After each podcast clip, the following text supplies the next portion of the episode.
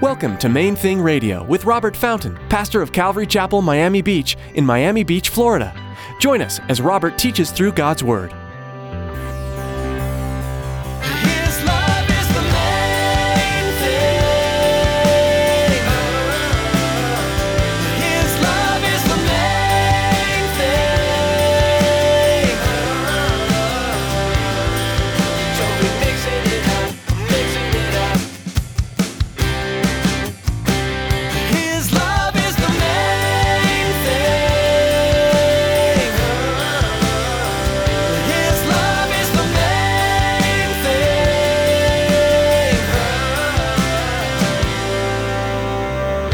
Listen to what he says. In verse 6, Jesus kind of shifts it to the positive. He says, But you, he's already said, don't be like the hypocrites, but you, when you pray, go into your room, and when you've shut your door, pray to your Father who is in the secret place. And your Father who sees in secret will reward you openly. That's another one of those phrases that Jesus uses over and over in this area of Scripture. You- Your Father who is in the secret place, he sees in secret and what he sees in secret, he will reward you for in, in, out in the open. Communication with God is so important, and it matters how and why it's done. Jesus took the time to demonstrate and teach his disciples on how they should pray to God. In today's message, Pastor Robert will explore some of those teachings and help you to understand what it should look like in your daily life. Stick around after today's message from Pastor Robert. I have quite a bit of information that I'd like to share with you our web address, podcast subscription information, and our contact information. Now, here's Pastor Robert in the book of Matthew, chapter 6, with today's edition of Main Thing Radio. His love is the main thing.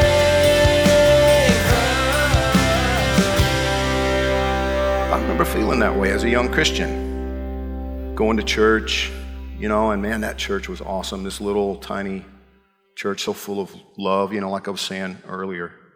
And very Pentecostal, very charismatic, you know, full of energy, full of emotion, always. And so when you had a prayer time, man, there was like a method to it, you know?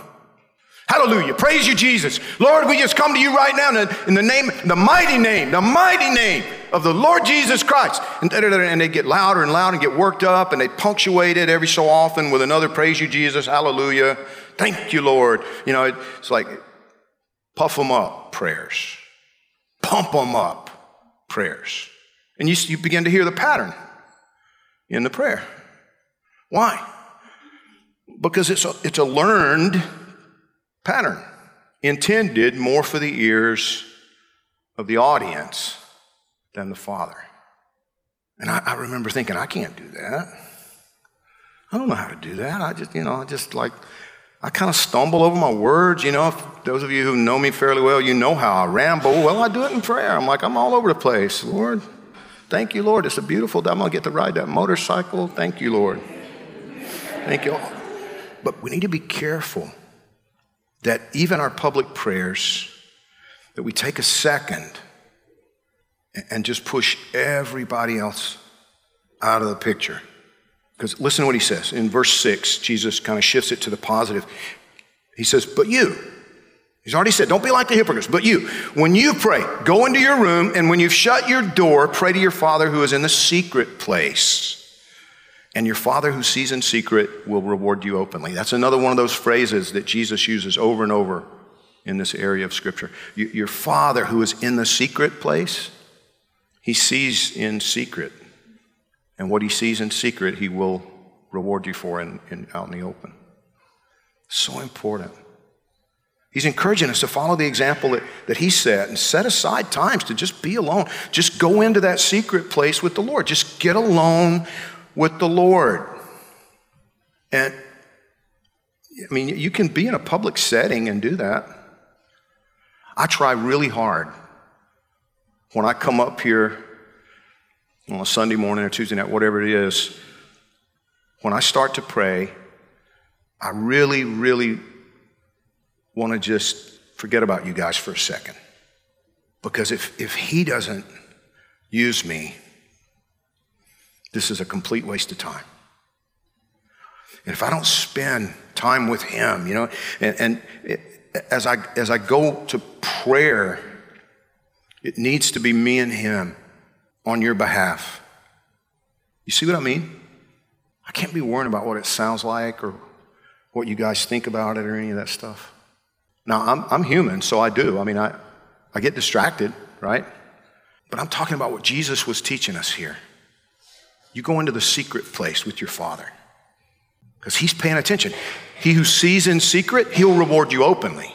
If you're doing it to prove to other people that you're a prayer warrior, a mighty man of God, that you're a big Christian, He's like, that's all you get. People are going to, oh, what a great Christian. They'll say nice things about you at your funeral.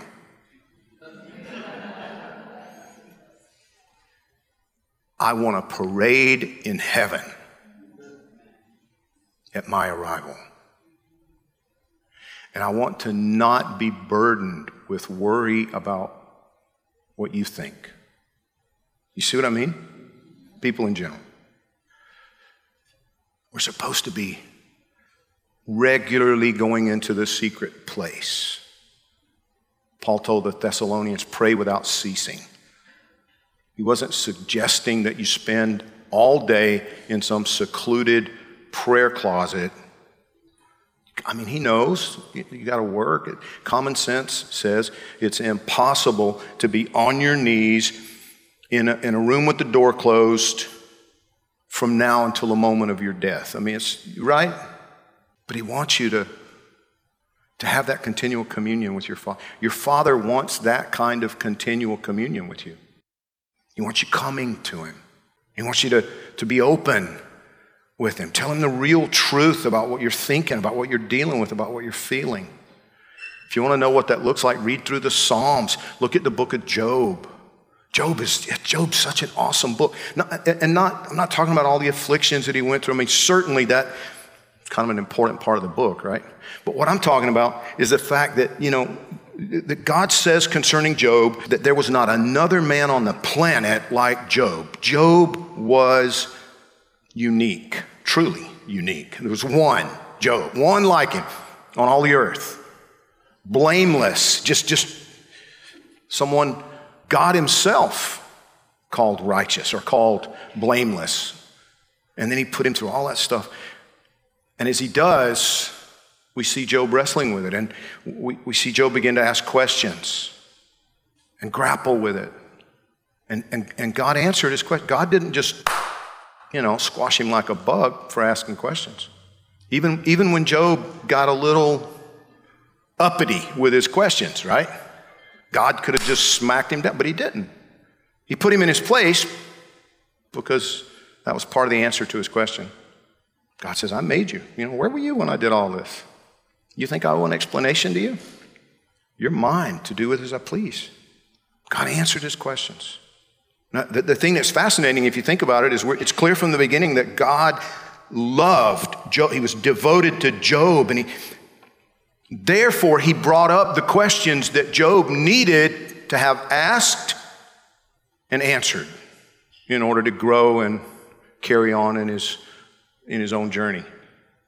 There's some things that needed to get, Job needed to get squared away.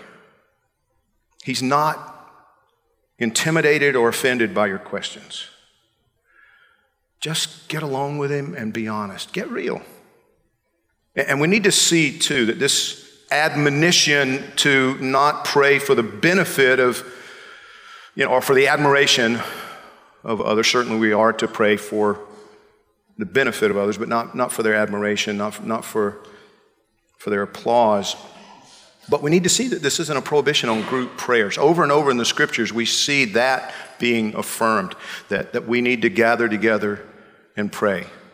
In Matthew 18, 19, Jesus said, Again, I say to you that if two of you agree on earth concerning anything that they ask, it will be done for them by my Father in heaven. For where two or three are gathered together in my name, I am there in the midst of them. He wasn't specifically talking about prayer in that passage. But this group, this idea of agreement and group prayer is affirmed all through the Bible. But in this passage, Jesus was explaining that it's our personal relationships, that intimate, personal prayer life that matters most to God. out of that, the other stuff grows. Out of that, you know, we, we can certainly come together, and we're wise to come together and pray together in groups as a church family about things. But, but he, he, he wants us to resist the temptation to be worried about how it sounds. Just put it out there. I love listening to a new Christian who is excited. Man, they say some of the craziest stuff, right? In prayer. Pray some crazy prayers. And God answers their prayers. But He wants us to come like a, like a tiny little toddler.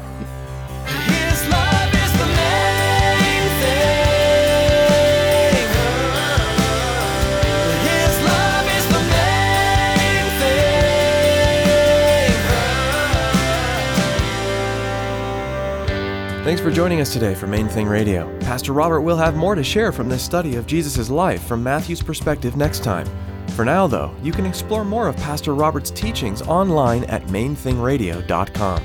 Do you live in Miami? If so, you're invited to join us at Calvary Chapel, Miami Beach on Sundays for our weekly services.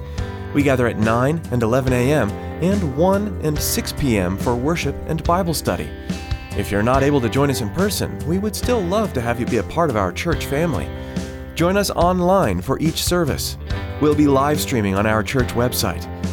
You'll find out more and be able to connect at mainthingradio.com. Just click on About to find a link to our church homepage. We offer Spanish translation at some of our services as well. Visit our website to learn more.